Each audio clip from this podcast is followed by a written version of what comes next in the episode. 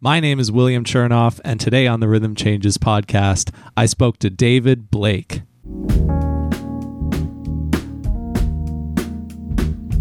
I can't overstate how much David has meant to Vancouver jazz as a guitarist who has recorded several albums and for booking music at a venue called the Tangent Cafe, a restaurant in Vancouver.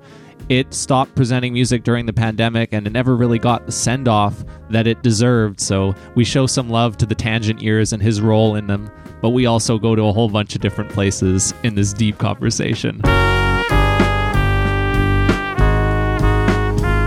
So, David, thanks for coming on. Before we get into Tangent Cafe stuff, we met back in 2013 around the release of your first album. And to me, you seemed quite experienced already at that time. But I realized I've never learned about your background before then. So take us back and maybe give a general intro to how you arrived at Vancouver Jazz. um, well, I can say for sure that I was not very experienced then. And I'm not very experienced now. Um, I rem- I mean, I remember. I don't remember how we actually met, but I remember the first time we played together. And I think I I, I, I told you sometime when we talked kind of recently about that. Um, just being so impressed with you, um, and because wait, if it was 2013, how old how old were you? Well, I was 18 years old, hence why I had that perception of you. right. Uh, interesting, because I mean, I, I, I was not like I'm that much older than you. Um, but I, uh, man, I just remember, yeah, you, you like learned a bunch of my tunes, which I wasn't expecting and I was so impressed by that. And you played the shit out of them. You played everything so well. I remember I was like, man, this guy sounds like Scott LaFaro. This is crazy. Thank you. And then yeah, it's taken me until now to realize like I didn't know what it was like before that point for you or what your come up was like. Yeah. Um well I yeah, I don't know. It's it's kind of interesting story, I guess, or interesting enough to for you to want to talk about it, I guess. But uh, I I got into music. I, it's funny because I like I wouldn't necessarily say that I come from a musical family, but I certainly come from a family who's always been interested in playing music. I mean, I remember um, my parents when I was kid was a kid. They they were both super into old time fiddle music, especially my mom.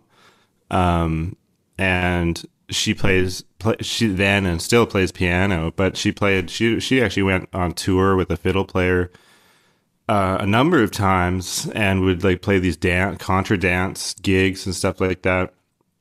And um, so what am I talking about? I guess I do come from a musical family. My mom did play gigs when I was a kid, so that's pretty cool. Um, and and so there was a lot of that around, and and so I always thought that was cool just hearing the music and hearing people play. And so when I was a kid, I, I, I wanted to learn mandolin. And so I, I, took some mandolin lessons with one of my mom's uh, friends in that in that old time scene. And I don't know, I you know, it was sort of I was probably like eight or something, and I didn't really want to practice or anything. I just thought it'd be cool to have a mandolin, and there was a big disconnect between actually learning to play it. So that kind of died pretty quickly. Um, anyways, maybe I went a little bit too far back to talk about this. It's all good. It's funny that you have the fiddle music connection too. That's a fun discovery because right after that time when we first met, I just launched into fiddle music and it was like my life or oh, like cool. my career for like five years. Not in a very traditional sense, but in a more contemporary sense where we were crossing it over with other styles and it was like an educational group. So yeah, that that became a big deal for me too. That's awesome. That's super cool. Did you do any dances, like contra dance gigs or anything like that? That's the thing that I can't really claim is that I don't really have the feel for what that's really like. And I've heard from other people about what it's really like to play trad music at a dance and to really light it up that way. But what we did do was when I worked with North Shore Celtic Ensemble in North Van, this group, we Right. did an annual fundraising event that we called the Spring Ceilidh, and we had all our groups perform, and we had a caller teaching dances to whichever audience hundreds of people came out. That sounds like the real deal. Yeah, I mean, it was uh, it was starting from scratch every year, so it was always fun to see people learning them for the first time, or those those who came back to to try them again. But yeah, it wasn't like we were deeply immersed in the culture, but we were trying to do right by it. That's super cool. Yeah. Did were you checking out the music too? Like like getting into listening to it and Yeah, I took a slow process at that. I had my friend Kieran Lamb, who actually went to Cap as well, who I worked with oh, there the entire time, all six years that I worked with them. We were there and we were applying what we knew, but she knew a lot more than me because she grew up on the Sunshine Coast with that culture. And so I learned a lot of tunes from her and I got exposed to a lot of the artists. And we played as a duo a little bit too. And that's kind of how I played guitar for the first time, really, was I started playing little gigs on guitar. And we actually played at the Tangent uh, once on a Wednesday night to bring it all around full circle. Oh, no right way. after we started doing that, we we hopped into the Tangent, and that was one of the first times we got to play together. that's awesome. Was that something something I booked? Well, okay, so here's the thing. To to bring it towards the tangent, I guess, here there was this evolution and really I would love to just do it justice with you in this conversation because it so fucking deserves it. Like it was Well, such a appreciate it. home for me and you and our friends and our community. It was the place where we shared our craft for like six or seven years. And that's a huge, huge deal. It deserves respect.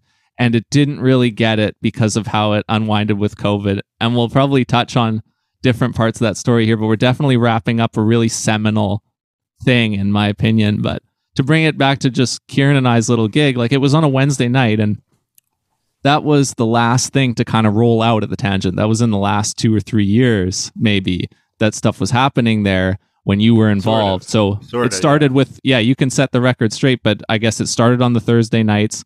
You brought in the Sunday evenings at some point, and then also the Wednesday nights quite a bit later. And so if you were doing it all, then yeah, you would have uh, booked us for that one. But what? How did that work out? Oh, yeah. So, um, first of all, I appreciate it. I, I that the the recognition. Um, I know it was. I, I, I you know, I appreciate that it, it was an important place for a lot, a lot of people, and certainly the jazz community. And um, and I was really lucky to be involved doing that in that way for a lot of reasons, but um and it's too bad that it's not happening now and um I don't know what the future is going to be like, but um I don't like I told you in an email I'm probably not going to be here for it anyways, but um not that I'll never come back, but uh um but the the the, uh, the story I guess is um you, you got it almost almost right, very close. Um it started it's well it used to be a place called sorry babushka right and there might have been an in-between thing.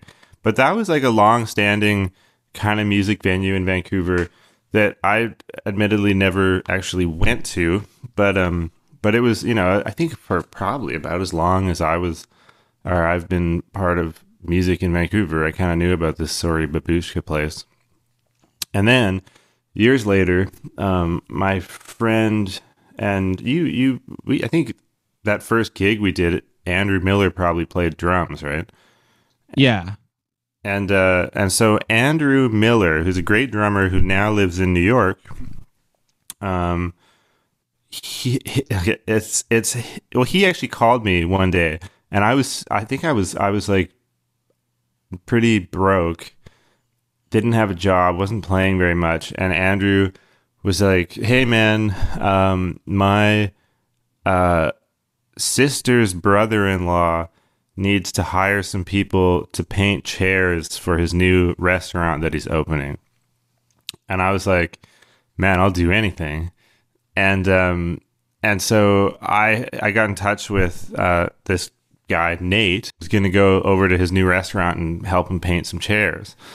And I ended up bailing on it because the day came and I something else came up and I was just like, uh sorry, can't make it. But I remember like that was sort of my first introduction to Nate, who is one of the two owners. Him and his wife Linda, Nate Coley and Linda Jimmy, um, uh, were the owners or are the owners, and um, and so anyways, that was my first introduction. I never went, but you you know you sat in those chairs before, those chairs that I would have painted that are all pastel colors and nice yeah, what whatever chairs. Anyways, I see those chairs and I think about the first time I bailed on Nate. But um, then at a certain point, Andrew started doing the booking at Tangent. Nate wanted music. His sort of brother-in-law, in-law, or whatever, um, was in that world. Um, and got Andrew to start doing the booking. And so it started with Andrew booking Sunday nights.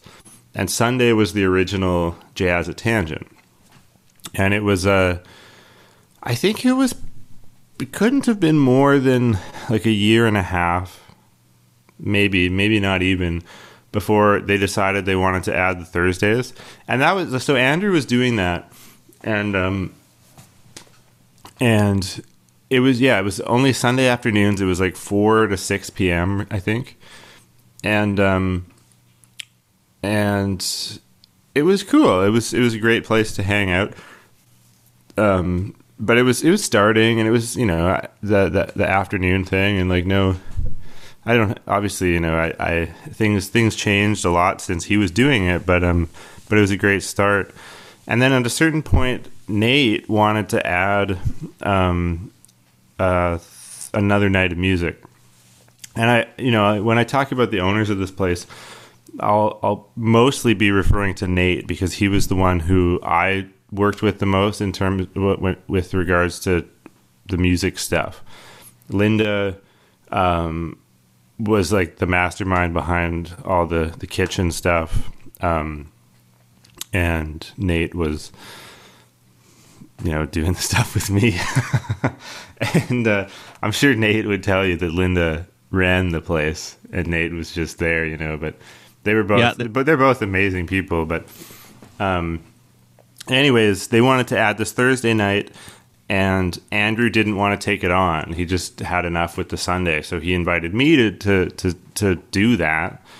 And that's how it started. I started. I was booking Thursdays. Andrew was booking Sundays, and that's how it kind of went for probably about a year or two. I want to say, but maybe, maybe I, I'd have to talk to Andrew about when he actually left. But yeah, it was probably about maybe a year, a year of both of us, which is weird.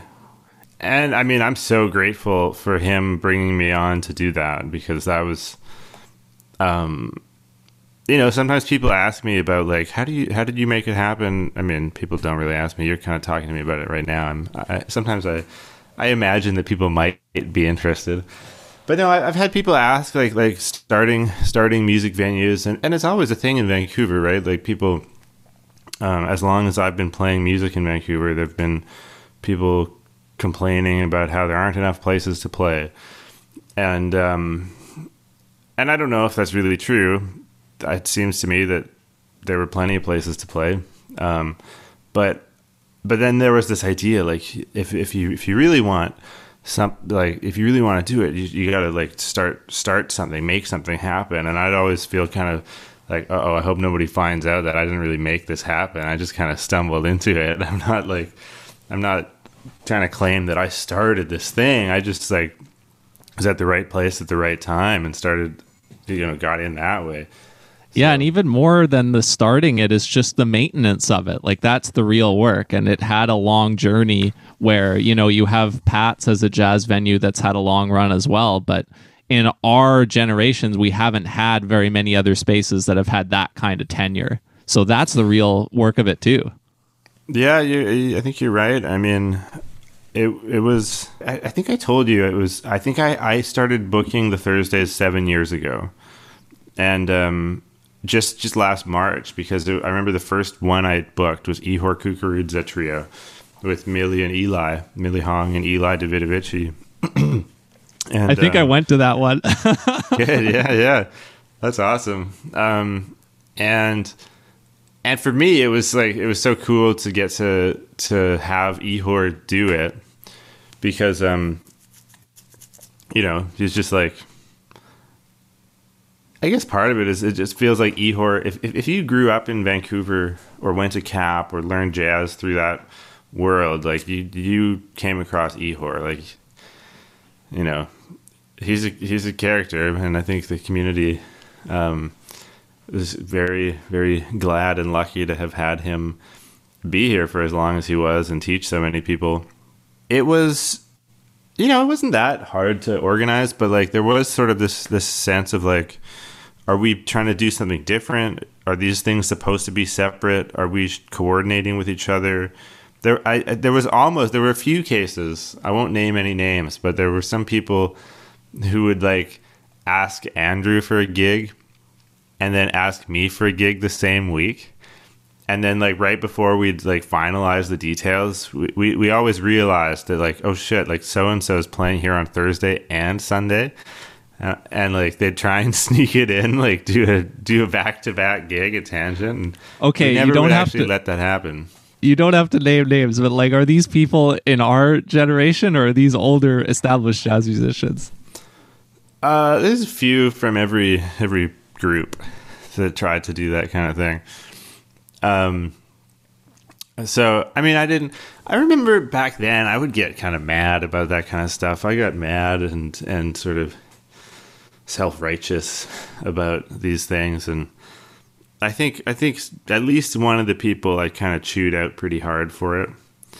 And now in retrospect, it's just sort of funny to me. It's just like kind of I don't know, like good for them, I guess, for trying to trying to get some work out of it. But then I think I think one of the, the, the coolest things that we did was um was when we started doing jazz festival series there because um, the first the first one was all Andrew, and then it kind of became a mix. Um, so I think it was two years where we, we kind of like co coordinated, coordinated, co coordinated um, the the jazz festival bookings, and that was fun too. And that was really that was really cool to get to do that because um, I think I probably did that for five five times. Five jazz, but that's probably true. And um, and that was fun. We, I mean, it was it was like one of the local club series things, right? So it was all Vancouver people for the most part, but we'd always have like Megan Gillespie would play pretty regularly as part of that because she'd be here and almost almost always uh, well, too much guitar with Bill Coon and Oliver Gannon. Um, Bill Bill Coon's like the one person who I would I would uh, give two gigs in one week. You know, like he's he's so great. He's done so much for me, and uh, he's he's just so great. Plus plus he packs the place every time, right? So you can't go wrong with that.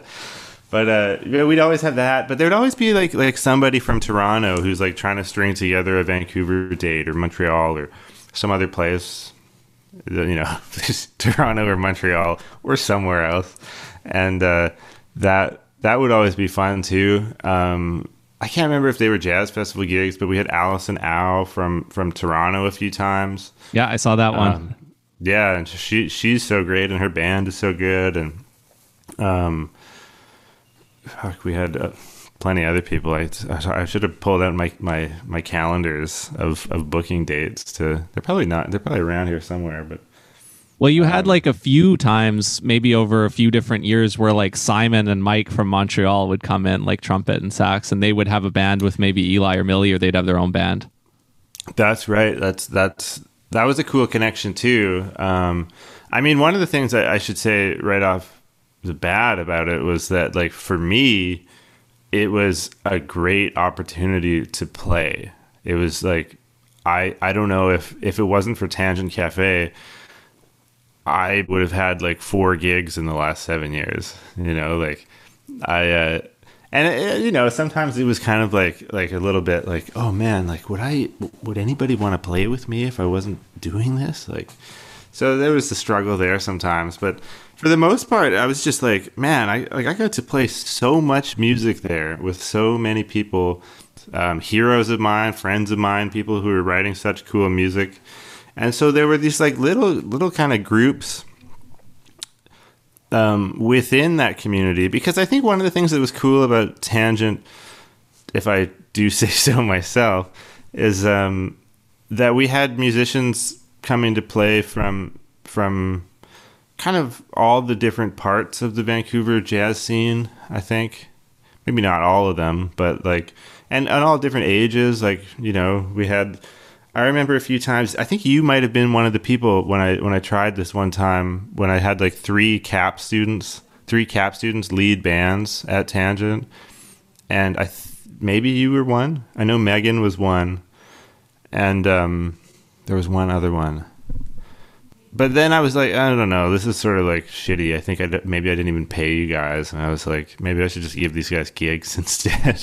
I don't remember that exactly, but I don't really.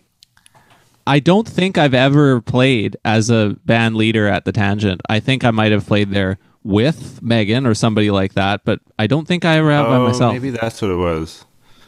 Well, in any case, whether or not you were part of that, it was it was like uh, it was a, an attempt to sort of get this community sort of like the student thing happening a bit more. But but then yeah, I don't know. At a certain point, I was like, let's just give these guys gigs. They're coming and hanging out. They're like, you know, Thad, Bailey Mize here all the time. Which I mean, that's a whole that's you know that's a whole topic to discuss. Um, Thad, the great Thad Bailey Mai. Um, Yeah, who we've both performed with a whole ton of times, and A I- lot, he's played yeah. on every recording I've ever made so far. That's awesome, man. You're lucky to have him. Yeah, absolutely. And he's lucky to have you too. It's great. Um, so yeah, but we'd have like you know like really established people like Steve Kaldestad and Corey Weeds and Jodi Proznick and uh, um, like I said, Bill Coon, um, uh, John Gross played there. I mean, I thought it was so cool to have have John play there a bunch of times. I mean, I could just list everybody in Vancouver, right? But like, like all these guys, like Brad Turner plays has played there so many times, and and you know, Brad, that's a whole section to talk about too. Um, but uh, we had had had so many kind of things that would come together. Um, but for me, one of the coolest parts was was um, well, you you mentioned you mentioned the the Montreal guys, and um, I thought that was that was neat um, because there was this I don't know I don't know what the nature of this is, but like I guess enough of these guys from Vancouver went out to McGill at the same time. Um, like like Dan Reynolds and Conrad Good and like Omar Amlani and James Meager and um, there's probably some others that I that I'm forgetting Kai Basanta and um and sort of ma- like like started bringing these dudes home with them sometimes. I guess they made these bands and they do these tours. I, I don't you know, you should interview those guys at some point. But um but yeah, Mike Bjella and uh, and Ted Crosby and Simon Millerd are like the the three that that that have as far as I know have kind of come the most to to play with um well well like Ted has has his band with James and Omar um Braveheart. I don't know if you ever heard them but that was a beautiful band.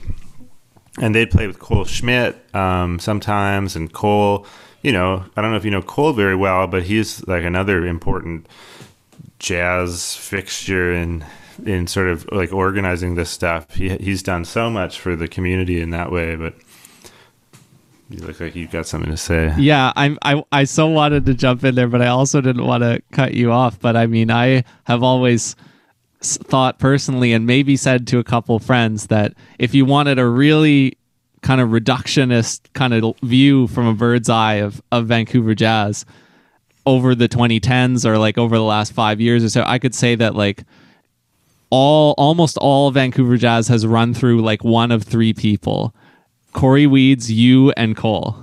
Right. Yeah. Yeah. And, and it's yeah. It's it's it's not it's not far off in in a certain sense. Totally.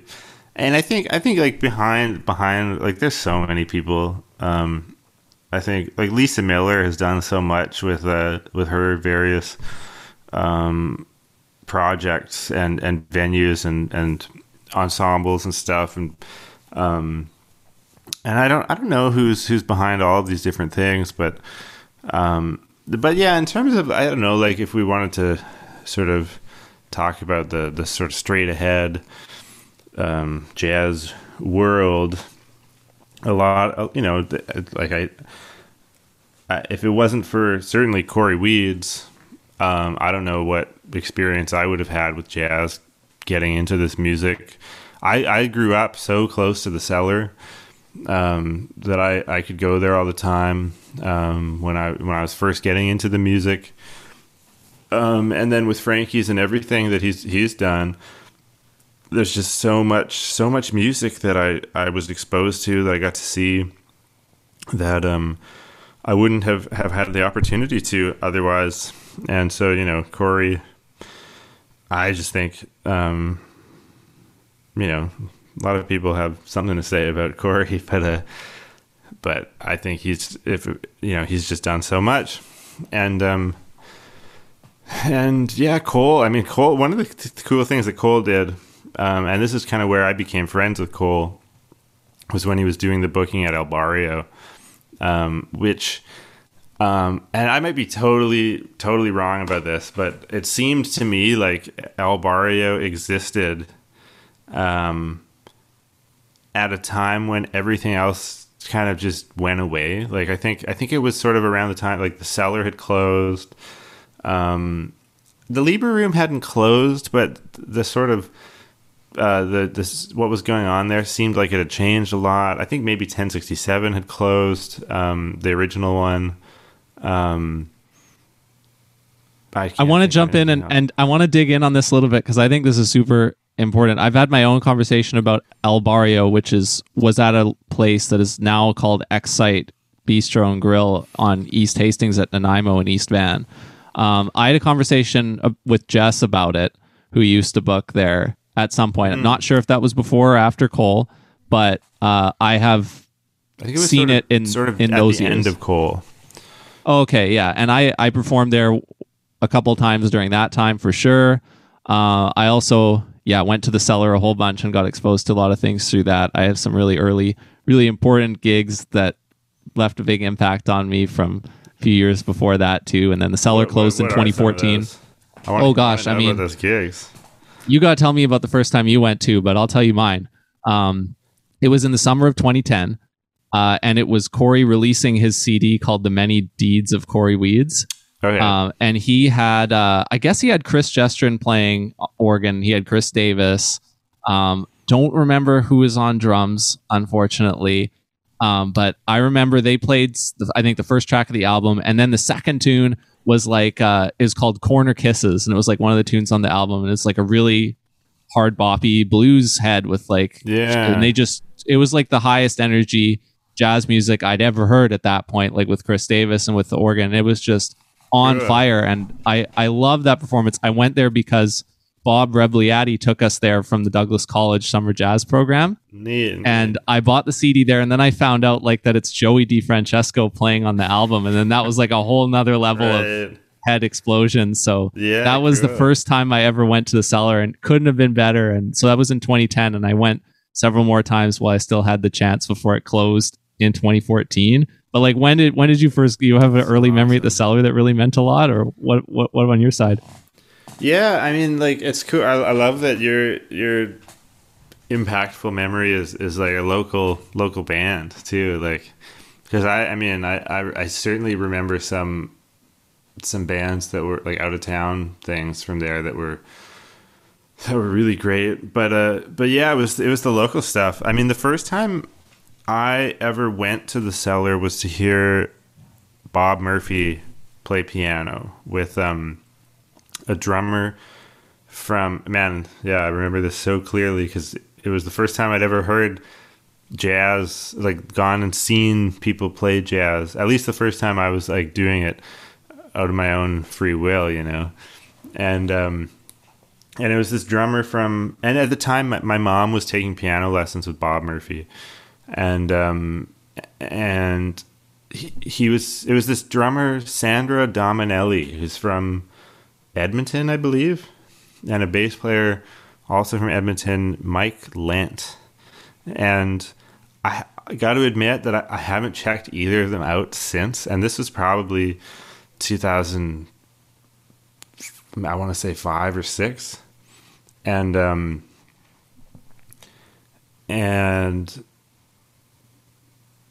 I I just remember like the reason why they're they're so like like I remember those names and I remember it so clearly is because it was the first time I'd ever seen them and I was just like just mesmerized. It was it was the most cool thing I've ever seen and I've never I had never seen like a jazz drummer play like you know like a piano trio there's you know so many ways a piano trio can play but um but this was sort of like in that Keith Jarrett trio sort of school of of playing and to see a drummer play like that play so freely um and sort of so fluidly um was just fascinating i thought that was so cool and hearing a double bass player in real life. I think that was probably the first time I'd ever heard that, and it was so neat. And uh, and Bob, I, don't know if, if, you got the chance to hear him play much, but holy shit, man! I have a I have a friend uh, Jenny Zhu who went to New York as well, um, who mm-hmm. studied with Bob and was definitely big influenced um, by him when she was growing up in Surrey and Metro Vancouver. And she studied with him. That's that's awesome. Yeah. Um, yeah, like I, I I was I was super lucky because um, I mean this kind of goes back to my my history, but I um I played saxophone before I played guitar, and um, I wanted to play saxophone because um, I don't know. Like in elementary school, we had that the like the buddy thing where like if you're in grade two or something, there was some kid in grade six or seven who would like hang out with you and I don't know if you guys did that at your high school or elementary school, but I went to this really small elementary school with like 50 people, so we probably didn't have enough people. enough for that, yeah, yeah. That's funny. But so this was like, you know, this is part of the school, and um, and I remember my my older buddy um, played alto saxophone. I can't remember anything about him. I can't remember his name. I can't remember what he looked like or anything except for that he played saxophone. And I was like, if I want to do that, I'm going to do that. That's going to be cool. And so I like kind of begged my parents, and eventually they were like, "Yeah, okay, we'll get you saxophone. We'll get you saxophone lessons." And so I, I ended up doing that from about grade three or four all the way until I finished high school. And I, when I started getting into jazz, I, I, I, I don't know why I was like I wanted to play jazz guitar and not saxophone. Um, I mean, it kind of doesn't really make any sense because I was probably checking out way more saxophone players than guitar players at that time. Um, but for whatever reason, guitar is what happened. And um, but I had this teacher, Mariusz Kwiatkowski, who um, was a character, this Polish guy, um, who he would come to our lessons with like any reed instrument that he felt like that day and that would be like like weird oboes and bassoons and stuff like that, or or or saxophones, um, or flutes or whatever. And he'd just bring whatever he felt like, and we'd we'd end up playing playing uh, stuff together. And it was at the time it was like it was like a lot of sort of fundamental sort of saxophone method book stuff, but he also started getting me playing um, uh, Charlie Parker solos and he this was probably pretty wise. He never told me that we were learning jazz. And he I don't remember if he ever told me that these were Charlie Parker solos until we had been doing it for a while. But he was mostly just sort of like let's learn this music. Let's just play this stuff. This is this is good stuff. You should learn this stuff. And I think it was kind of cool that it wasn't sort of like we're learning jazz. It was just like we're learning the saxophone, and this is the material that we're going to use. But then I got super interested in it, and I had this play along book. It was like a Hal Leonard, not not quite uh, like Jamey Aebersold. It was like like some kind of shittier version of Jamey Aebersold. and um, I just remember like they, would have these charts that they weren't exactly lead sheets, but um, there would always be a section that would have like a written melody, or over it it would say ad lib, and I didn't want to read the melody, so I would just like ad lib. And I, nobody said, told me about the word improvisation or solo or anything like that, but but it was fun, and I would just like put on these backing tracks and just like make shit up, and it was cool. And anyways, uh, Marius ended up introducing my mom to Bob because uh, because she wanted to learn jazz piano, and so he put them them together, and she took lessons with him for a really long time and and then when I was getting into jazz guitar, um, before I met Bill Coon, um, I started taking lessons with Bob and uh, just hanging out with him. And he showed me a bunch of stuff and talked about jazz harmony and stuff like that.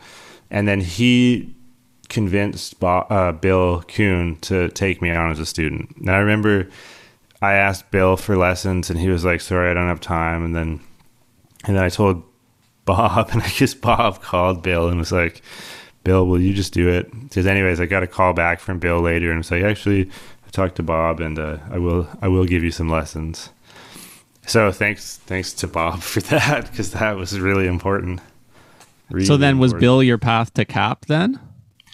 Yeah, yeah, sort of. Um, Bill, I started taking lessons with Bill in when I was in grade twelve, I think, in high school, and um, or maybe grade 11. But I, I remember when I was thinking about going to jazz school, it was between.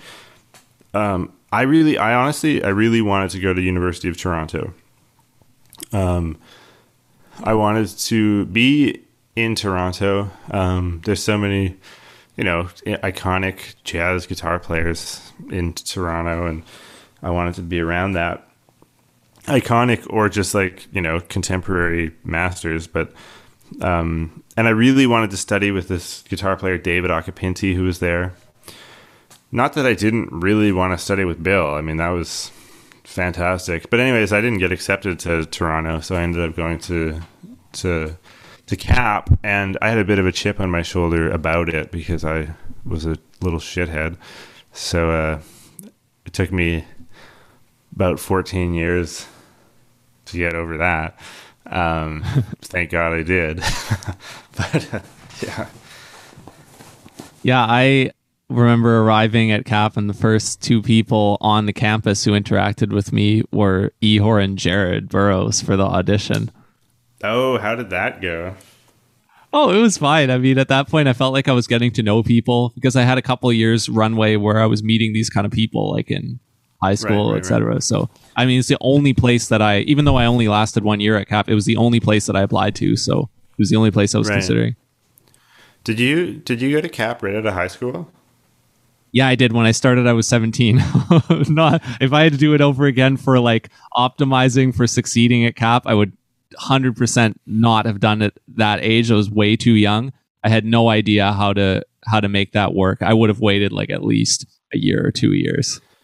Man, me too. I mean, I, I started straight out of high school, and uh, that should be illegal. they should say like applicants. Oh, okay, okay. Must so be 25 years old. Why? Like, like obviously, you and I both know this really well because we lived it. But like, for somebody who hasn't experienced this, or like maybe they've done it in something non-music and it hit not the same. But like, why? Why is why is it so? Why is it like that? Oh man, that's a good question. And it's hard to put into words, but I I think um I mean I think part of it is is and I, I was lucky because my my parents were not really like this, but um I know that it's not uncommon to have have the sort of family value of you, you go to university as as soon as you can. Um but I think that that music school is not that I've been in any other university program, so I could be totally full of shit. But music school is weird, man. It's it's so intense and it's so demanding. And when you're in music school, you're like I think one of the things that people don't people who are not in that world um, not necessarily in music school, but just in music in general, is that like it feels to me like at certain points in your life, um,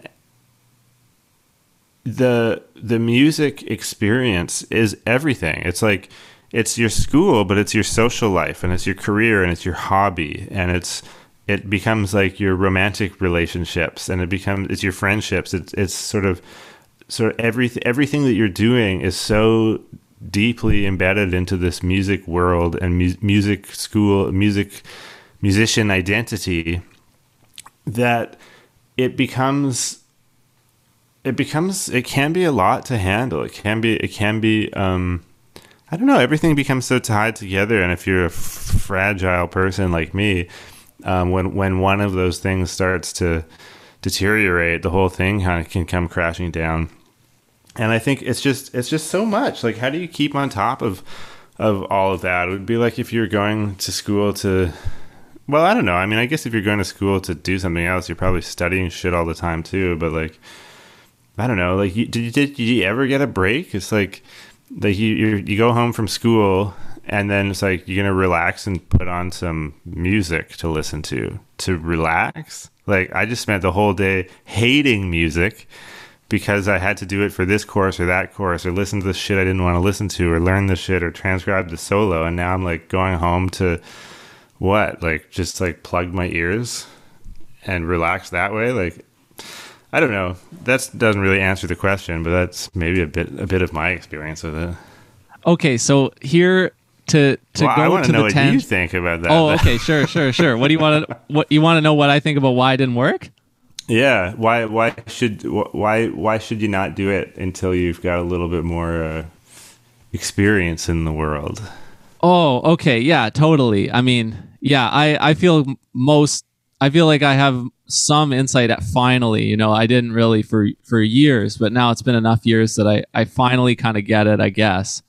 Um but for me it was not about like not having a break from music or about music consuming everything really cuz like I actually felt like I was um, I was playing less uh, at Cap than I had been before because I just hit it so hard when I was uh, a young teenager, um, and so that didn't startle me or anything really.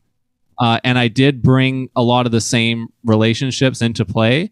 Like I showed up at Cap with a lot of people who came from the same high school as me, and we had already been playing jazz together for like three years or so. And then there's kind of the broader now this is quite strong because now people really cut across schools and the, the best players when they're teenagers become friends with the other best players with air quotes uh, right away. And they they collaborate right away. They don't wait even until university to start collaborating. Like if you think of somebody like ilhan safrali or whatever like people like that they just do that. But for me it's like i was i was so lucky because i had that at my own school.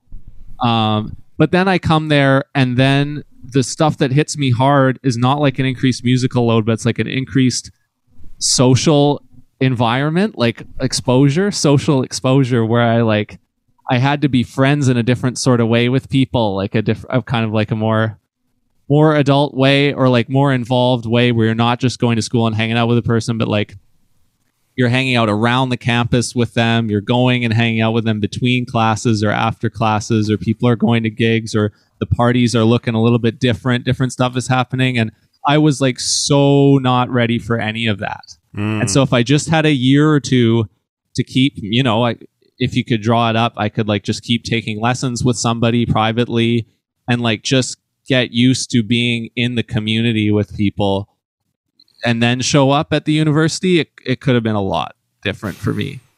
That makes a lot of sense, and and I think I think that's that's a little bit sort of what I mean. I mean, I, I, I don't necessarily mean that like being exposed to more music than I could handle was was a problem. I think what I mean is sort of the the relationships with the world that start to exist sort of during this experience of trying to engage with this thing I love really kind of um, made made certain parts of, of the music that I loved seem less appealing or less enjoyable because now they're kind of wrapped up with things like people's egos and um, people's approval or disapproval and uh, getting classes and like or, or failing classes I should say. And um, and just like like like responsibility responsibility to to get to the right place at the right time and do the thing in time and hand in the assignment on time. And and one thing that I could not do and I still struggle with is is um is and I know this sounds sort of stupid but like like asking for help was practically impossible. And because I felt like if I was asking for help, I was potentially humiliating myself by saying I don't understand this thing that everybody else seems to understand. And and I had this sort of ego about like I I'm uh I don't know, like I was a strong player at CAP when I started. Um and I sort of felt like I didn't want people to know that I didn't know I couldn't articulate how a dominant chord resolves to a, a five chord resolves to a one chord, or I didn't know the right scale that goes with this weird chord I've never seen before. And I couldn't say it. I couldn't say it on the fly. I couldn't necessarily tell you what drummer was playing on some Keith Jarrett record from 1976 or something like that. Like, I didn't have that shit together, and I and it seemed so important because it seemed like like what you described was like if like I'd see all these people um, who were I don't know. Like I remember when I was in grade 12, I I got invited to do this audition at this like I think it was called Music Fest. Do you remember that one? It was like Music Fest Canada, the annual yeah. kind of confluence yeah. of all the high school band programs who go. Yeah. Exactly. And so for whatever reason, I wasn't like I, I didn't even remember applying for it or anything. And I, I was notified by my friend um, saying, um, "I like you. You were on this list of people who were invited to to do this audition, and it was like six students who were invited to do a audition for like I don't know, like five thousand bucks or something like that." And um, and I remember showing up because um, I, I I had rehearsed some music. I think I was gonna I was ready to play Oleo, and which I mean I couldn't play rhythm changes and I still can barely play rhythm changes but I was you know prepared to play Oleo, and maybe like St. Thomas or something like that this is like Sonny Rollins well here you are on the rhythm changes podcast so there you go yeah exactly I guess I've grown up um, and but I just remember showing up and like everybody else who was doing this audition were these like child prodigy kids like um, I don't know if you know like Eli Bennett or Adam Arruda. and like Adam Arruda, um, I think he's from Toronto, and now I see like he's in New York playing with like Kurt Rosenwinkel and shit like that. So at the time, like I remember showing up, and these kids were just, you know, it's like going to the gym, and everybody else is like this enormous fucking Arnold Schwarzenegger type, and I was just like a little toddler. And um, and I just remember, like, as soon as I saw this, I, I, you know, some of the people who were involved in this, um, who were like the same age as me, just like were kind of mean to me about not being as together as they were, and um, and like I remember somebody asked me like, "What are you playing?" And I was like, "I'm playing Oleo, and they laughed at me. and so I was just like, oh fuck, like I'm such a loser.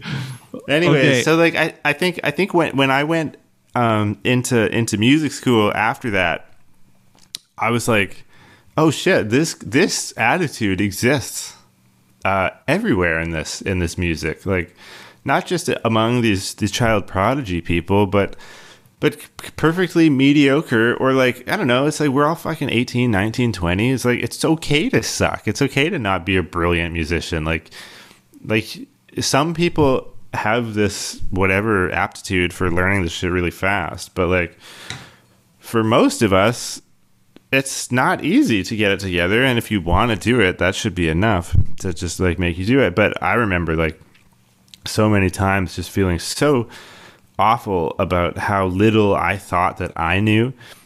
And but I was just completely incapable of asking for help. And I remember I remember in these classes that I was taking, like in my first year of CAP, I failed ear training, class piano, and uh, theory. I can't remember what the class was called, like the first year harmony, figured bass, and stuff like that.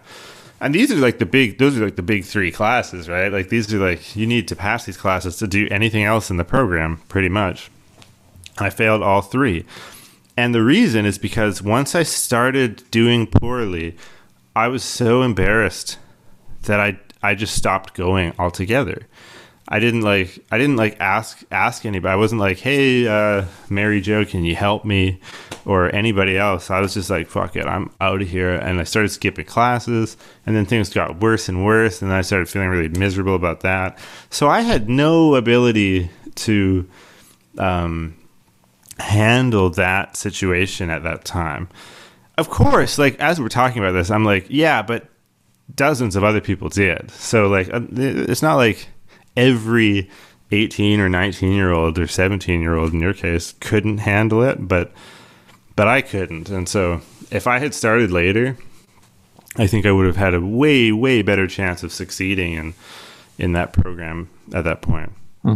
so I basically did the same thing but socially I couldn't okay. handle it because I felt like I couldn't hang out with these people because they didn't like me for some reason and because I didn't know how to interact with this community that was so tight. Uh, and that's why I, I I did the same thing. I stopped going sometimes, and then eventually I just I just let that slide into zero. I just let it go to zero, and then at the top of the year in 2014, I wasn't renewing at that point anymore. Yeah. Mm. Hmm. Yeah, it was. I mean, and I I think like I don't know. You know, there there are there are people who obviously do it and succeed, and there's some people who do it in four years, which is remarkable to me. Shout out to Johnny Tobin. Did he do it in four? Man, he's a cool example. I mean, I I I, I think uh, like he he seems to really have a lot together too. You know, like he's. I met him maybe ten years ago when we were both in high school, and uh, yeah, what yeah, big big influence on me. He's been through a lot of of ups and downs too, but he's really you know it's just these people. I think I think this way about you too. To be fair, but like these people who just find their own sound and then they just live in that sound, and then other people engage with their sound and it just sounds like them like he's done that and you've done that too and like i i hear your sound as like a big thing of part of the tangent, even if you're not on the bandstand. well, like I hear you. that kind of music that you play just comes through there. Like if the Montreal guys come in, it's it, I hear the I hear how it sounds like you, and you know Thad is collaborating with you remotely now, and like when you play with him, and the last tangent show I went to before COVID was on February 29th, and it was Thad, and you were playing with I actually can't remember if you were playing with him or not. Maybe it was just Brad playing keys and it wasn't you. Were you playing with him? It was yeah, it was it was me and him. It was you. I, I think was it Millie and Eli. Yes, yes, that's right. And yeah. so yeah, that's it's all to me. It's like it's not just hundred percent you and your sound, but it's like that's your that's your vibe. Like that you well, you were part of something. That. Totally, I think I think uh, um, yeah, it's funny. I mean, it's funny as we're talking about this because I, I know that I know that you um I know you're you're trying to interview me, so I shouldn't be asking about you. But but uh, go ahead, go ahead. We we talked we talked we messaged a little bit a while ago about about you kind of removing yourself from the the jazz scene um, here for a bit, and um and and you know you, you you told me a little bit about about why, and it was you know I, I felt for you, and uh, it, it was an unfortunate thing because I just I just thought you're such a such a strong player, such a beautiful player with so much personality, and you're playing already at like what was it? You said 18 when we did that gig, and um, and I don't know. I just you know it was just that was so cool, but but it makes me think too of this thing like um I remember a few times in my life um, where I sort of had the idea that I might that I might stop playing. Not stop, but but like not not really pursue it in the way that I thought I was going to.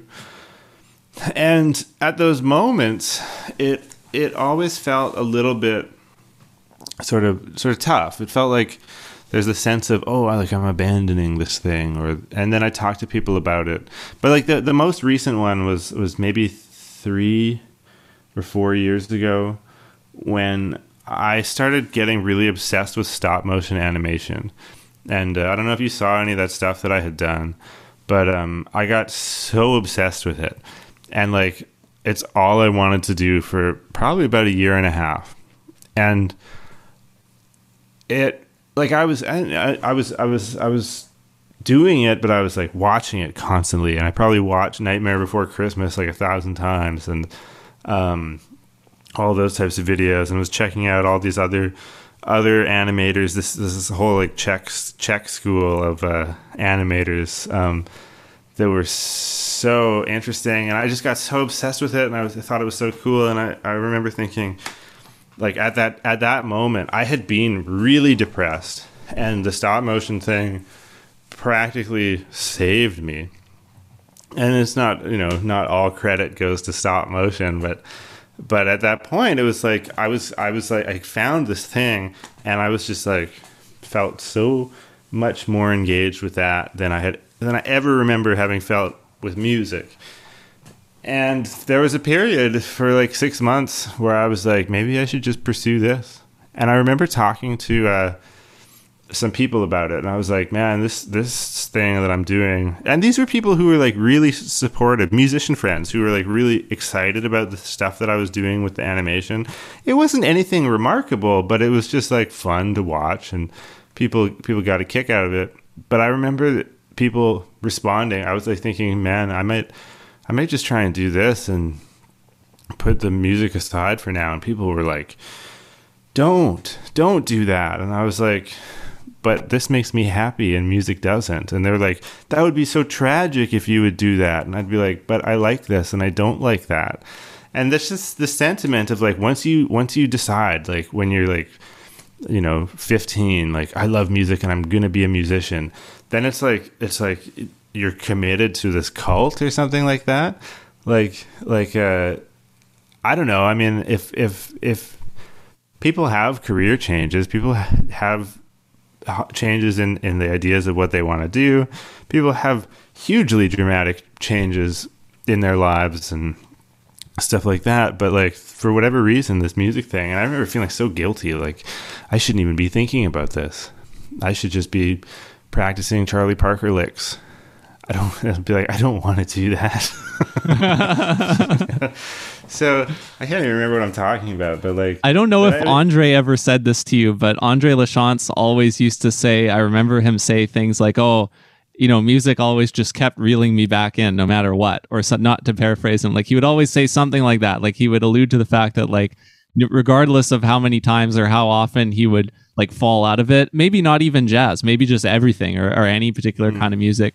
There, he would have his time away and then it would always pull him back in at some point. Oh, and I think I think that's that's true for me as well. Um, seems like it might be true for you. Um, like, man, I should just just. I know this isn't going to be videoed, but my brother built this guitar for me, and um, I just got it like two weeks ago, and it's just like so beautiful. He, he he's been making guitars for like I don't know a year maximum, and I've never played a guitar that's this good.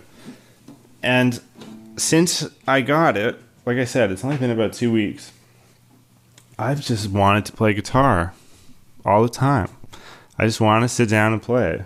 I look at it and I'm like, fucking let me play you. That's so funny. I know I listened to my friend Justice, who has a podcast called the J Pod, where he interviews Vancouver musicians. He was talking to Jasper Sloan Yip, indie musician around here. And mm-hmm. if I remember correctly, Jasper was talking about how, like, the most important thing for him in terms of musical inspiration, to paraphrase him on that show, was like it wasn't about what records he was listening to or what shows he had been to or anything he had been exposed to or or whatever. It was about instruments. It was like whenever he got a new instrument and just the physical sensation of that new thing was like what inspired him the most and so like it was always really important to him to have his favorite instruments like close by and to get to get a new instrument that's almost like you write a new album when you get that instrument he was saying that's cool i, I mean and and i think it's it's interesting because I, I i've never really been a gear guy at all me neither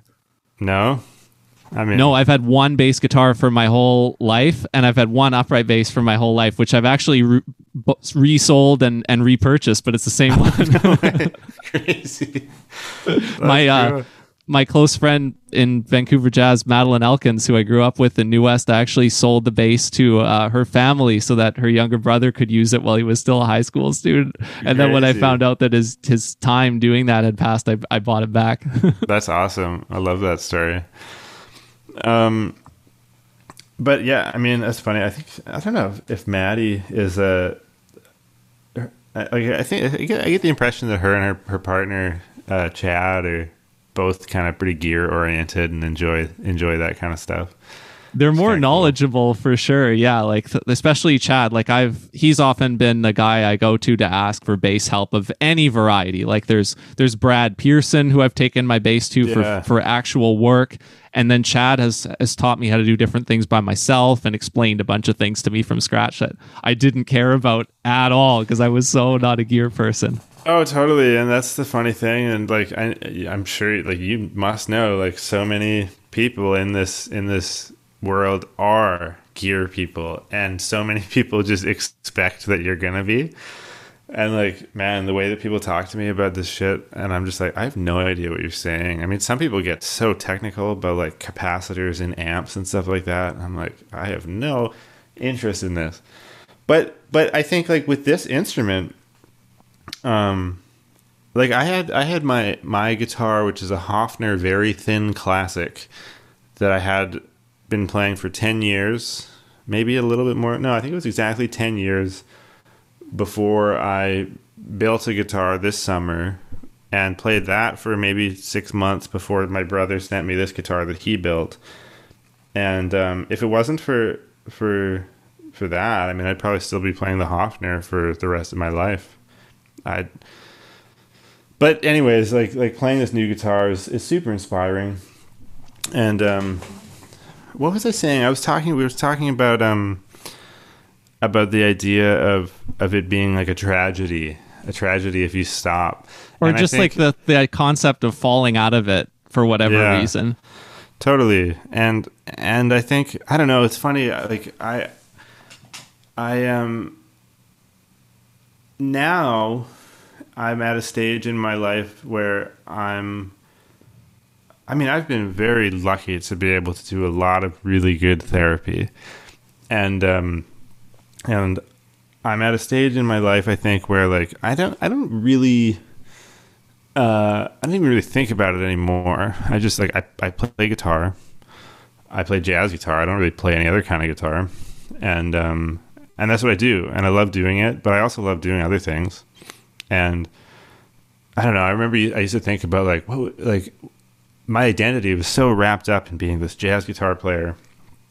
Um, not just being a jazz guitar player, but like being a depressed person. I like embraced being depressed as like that. That's my personality, and and it sort of gives me like entitles me to being shitty to other people, being dismissive, um, just being unapproachable. But um, but now I don't know. It's just like I, I like doing fun things that are different and interesting and exploring things and and perhaps not exploring things for very long because I used to feel like man if I've started this new hobby it would be like like I'd start I'd feel guilty. I'd feel guilty like if I if I wasn't doing it like I like I would with guitar. Because sometimes with guitar it feels like man this is this hobby that I took way too far.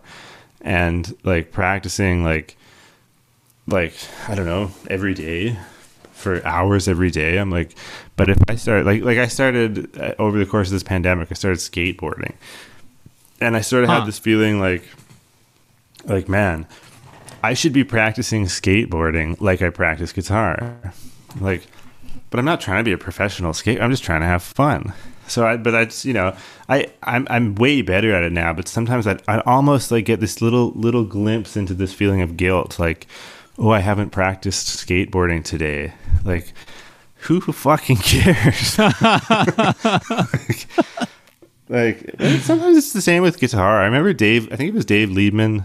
Um, that was definitely Dave Liebman. But I think what he said was like, as a professional musician, you hear about about this this like um, this obsessive practicing where like if you're not practicing like 8 10 12 hours a day you're not going anywhere and and he said that in his what what he believes is that most really high level accomplished professional jazz improviser people probably have spent a few periods in their life where they practice in a way that resembles that, which might be for a year, it might be for six months, it might be for two or three years.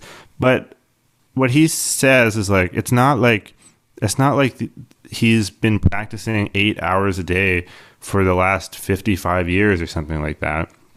You know, it's like he has a life, he has these other things to do.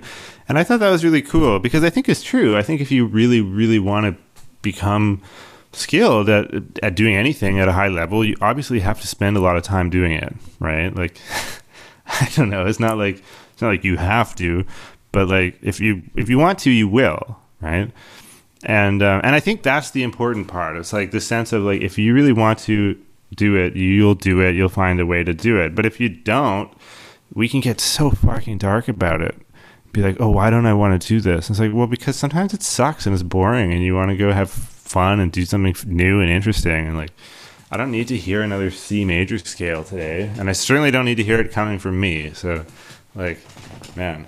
Anyways, I will answer tangent a while ago. I will answer what you said originally, where you were wondering like what happened when I fell out of it, or whether or not I did, because it does kind of hit on some of those themes. So like I dropped out at the end of 2013. So 2014, I'm I'm solo. I'm on my own. I start working for North Shore Celtic Ensemble at that time. So that's kind of my lifeline. That's like my community there, I guess. My first jo- my first job in music, my first anchor job, kind of thing. Um, but after I uh, after I dropped out, um, some people, uh, multiple friends, mutual friends who were in fourth year at the time, uh, they just didn't have any bass players. Um, so they would actually pay me to come and play in their ensemble classes, which I happily did. Uh, I don't think any of the money ever made it further than Seymour's Pub. Right. but, but uh, like uh, for me on the way out, but I did, and I I came and uh, I came and played in their ensembles, and so I actually think the Liebman thing when he came to Cap, I think that happened at that time. Um, so mm. I do mm. remember seeing him, but what it really led to was Bill Frisell. So Bill Frisell comes to cap in the fall of 2014 and i'm in an ensemble class i actually get I to play that, yeah. one of his tunes for him and meet him uh, and and then he did the feature show that evening where it was him and brad and it was like at that time it was like my two biggest influences of all time playing together and so it was just yeah, like, like, that just inspired me crying. yeah it just inspired me so much that i wrote the tunes that were on my album after that. And you know i had one recording session but then I I kind of butted up against it because I was I was just trying to do everything I could at that point, and I was in concurrence with being in these people's ensemble classes as a guest th- that they graciously welcomed. You know, I also tried to do as much of that stuff as I could, like go to the Bill Frisell thing, and like I guess I went to too many things, and so the people who were in charge kind of had to tell me like, hey don't don't come to any more of these things unless you're going to enroll again. so really? at that point, I was like, okay, fuck this. I'm going to Europe, you know, on my own. Okay, yeah, yeah. Uh, which I did, and then, you know, that didn't, you know, that was that was really interesting, and I'll never get the chance to do a solo trip like that again. And that's when I really fell out of it. At that point, I just totally mm. forgot about all the jazz stuff that I had been doing. Um, and then I came back and early the following year, I got a huge break when I met um, a guy named Gabriel Dubroy, who I started a band with Early Spirit, Oh, and that yeah, was like my the main band for like three, four, five years. And uh, I also met Anna, who is my future spouse. Like those things both happened in early 2016, and so that really was like, okay, now I'm doing something, and it took me a while, but then I got back into the community on the legs of that and eventually I I even revisited that old music that I recorded and I released it as an album last year finally. Right, right, right, right. Yeah, that's cool. I mean, and I mean, like that's that's really interesting because I think you like you, you definitely um, sounds like you kind of gave it a bit of a chance, whether you know intentionally or not, to uh, to sort of to leave to leave the music to leave if if if it needed to, and it still came back, and it sounds like a much more positive way. Yeah, I mean like that's the those are kind of the missing years like that I could have used back then when I was trying to learn like when I was showing up in the university scene and stuff like that. But to to bring it all full circle cuz like I I could keep doing this for hours but like we've got deep on this one. It's been it's been pretty cool, but we've been here a little bit so I'll I'll wrap I'll move to wrap over the next little bit here, but like to bring it all back into the Tangent Cafe, it's like the thing that made it so special to me and why I would go out of my way to say that that's like the seminal place is because all these, a lot of these challenges that we were talking about, about the, the negative things that we were feeling regarding what it was like to try and learn this music and fit into this way of learning and education and stuff and like trying to come to terms with it all like the tangent was like the main place where like when i went there it really felt like all that stuff just evaporated when i walked in that door. And like when i mm. was there it it was not important at all any of that shit. And it was like and and shouldn't be. But like that was one of the first places because I it started up and you and andrew started doing it right when i was like 19 it was like the first place where i could walk in and see the people in my community. They're the same people but it's a different environment and it feels like that shit doesn't matter like it shouldn't and then there's there's a place then you can actually just hang out with them and have a good time and enjoy it maybe the way that it should be enjoyed so that's why it was so meaningful to me Well, uh, man, I'm glad that you felt that way about it. Um, I did too. I mean, for me, it was like it was way more than just like a, a jazz outlet. I mean, I I became really good friends with most of the people who worked there. Um, I um, I spent I spent a lot of time there, a lot of time there when there wasn't music. But yeah, a lot of those people who worked there became became important friends. Um, the music for me was like like I, I got to play. Um, I, I w- one of the things that I did for myself was I set up this this like once a month, mostly the first time of every month, I would play trio with Joe Poole as much as possible because Joe. Um, and uh, what can I say about Joe Poole? That like amazing, brilliant musician and human, but um. Uh, and for for uh, at first it was with Eli Davidovici, and um, and I loved playing with Eli, and we played a lot. And then and then when Conrad Good moved back here from Montreal, uh, I started playing trio with Conrad because I've been playing with Conrad since we were both in in high school. Um, or at least I was in high school, and maybe he was in first year at UBC or something. But uh, in any case, um, yeah, having the opportunity to play trio with those guys uh, and just to play with Joe as much as I did was so so great. And and we I, I wrote a lot of music that we would play, and um, and there were you know various subs that would come in. I mean, um, got to play with a lot of different bass players and drummers playing my music or playing standards or whatever. But then the other bands like like Thad Bailey Mai's band that um, emerged from Tangent, um, and Megan Gillespie's band, um, which I mean Megan's doing so many different things now, but um, but we played a lot.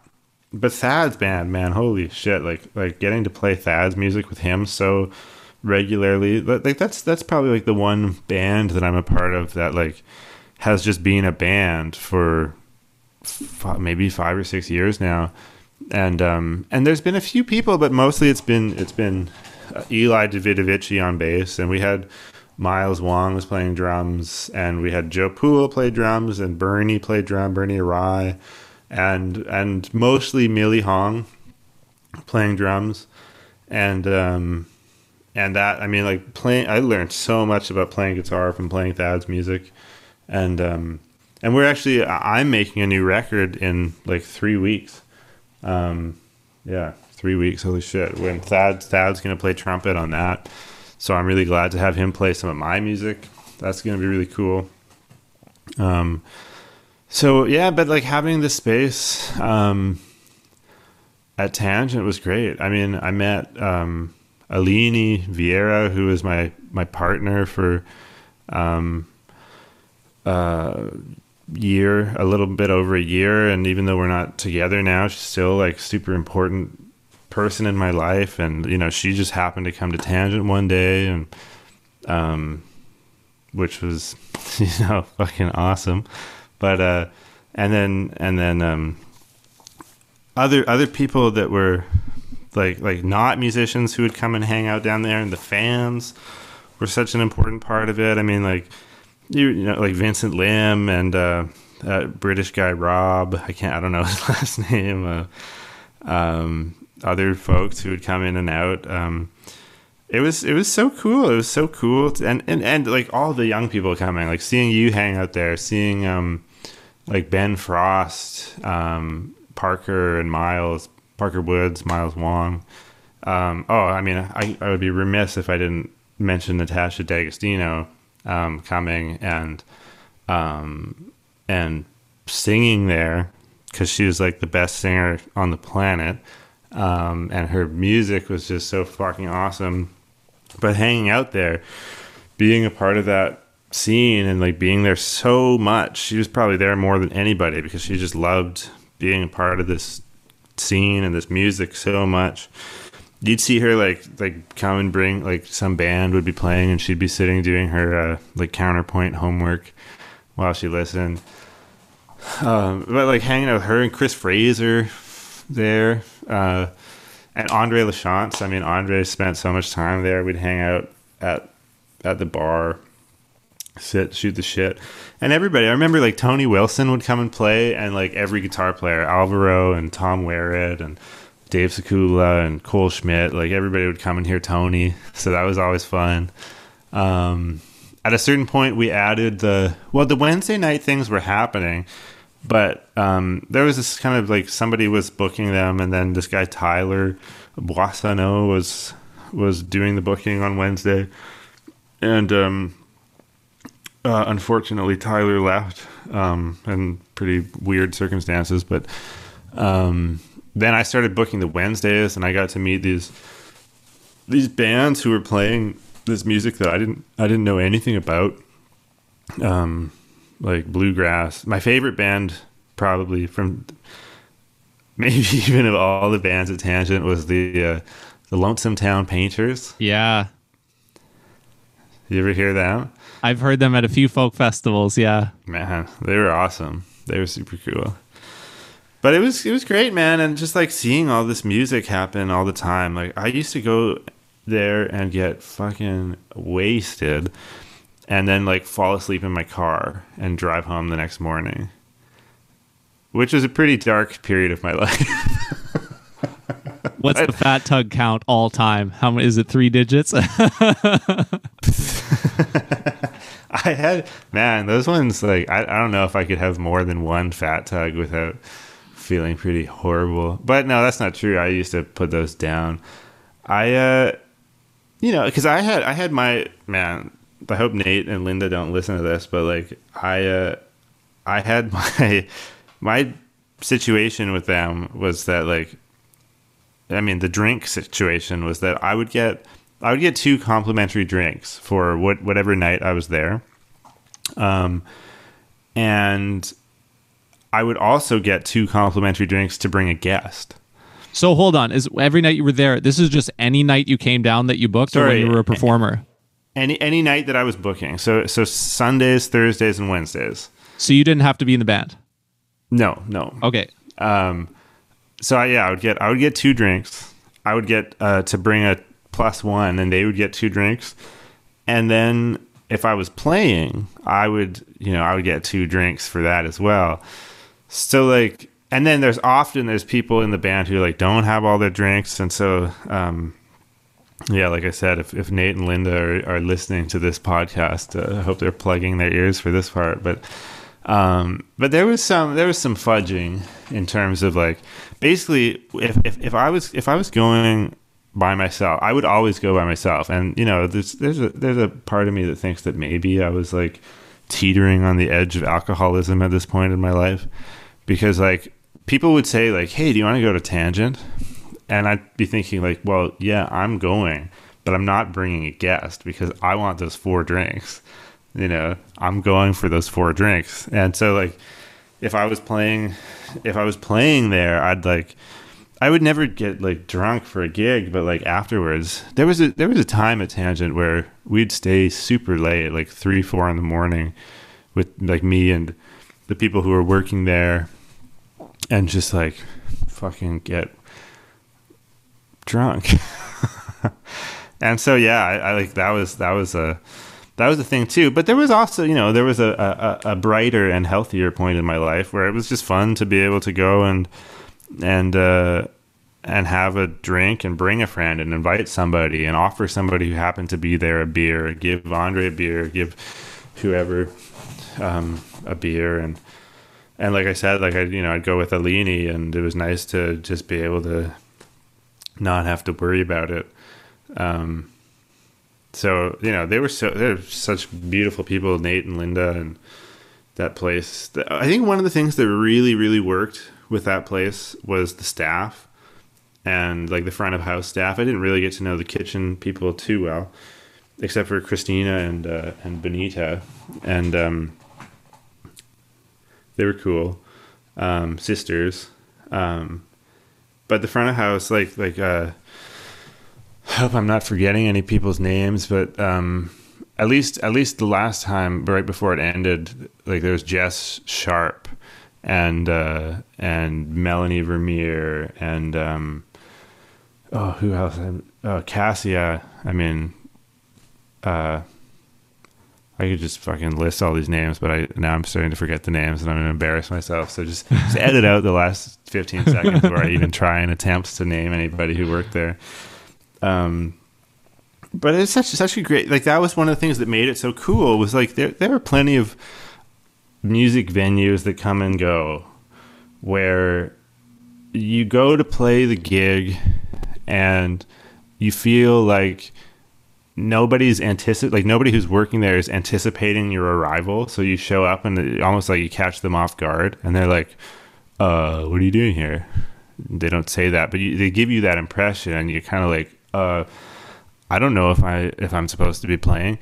And then they're like completely uh, I don't know. This isn't always true, obviously, but lots of places where they're they're they're not very helpful or accommodating, and even even if if they, they don't have to be, um, it's nice when you go to a place and and you're going to go to play and they're happy that you're there to do it and they're excited to see you and they know your name and uh, and I feel like Tangent was really that place. It's not certainly not the only place in town, but but Tangent had that feel where the people there, the people who worked there, they knew the names of the musicians. They knew the names of the, the regular patrons. They knew what was going on. Some of them even liked listening to jazz. Some of them didn't like listening to jazz, and they let me know all the time.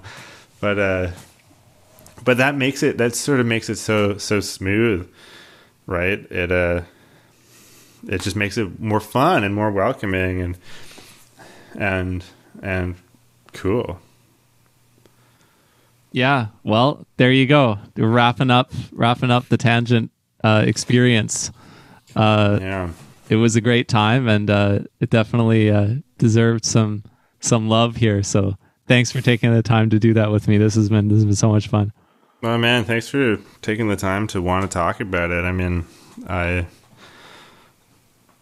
I, I had a bit of a, a, hard time at first with, with it sort of ending sort of with, with so little fanfare, so unceremoniously. But I'm glad. I'm just glad to know that it had an impact on on people, people like you. So thank you. Yeah, Thanks for having me and talking to me. If you like this podcast, subscribe to get more from wherever you listen to podcasts. And if you really like this kind of thing, visit rhythmchanges.ca to check out our music journalism serving Metro Vancouver, BC. To support us directly, visit patreon.com slash rhythmchanges or click the support us button from the homepage. Thanks for tuning in, and we'll catch you next time on the Rhythm Changes podcast.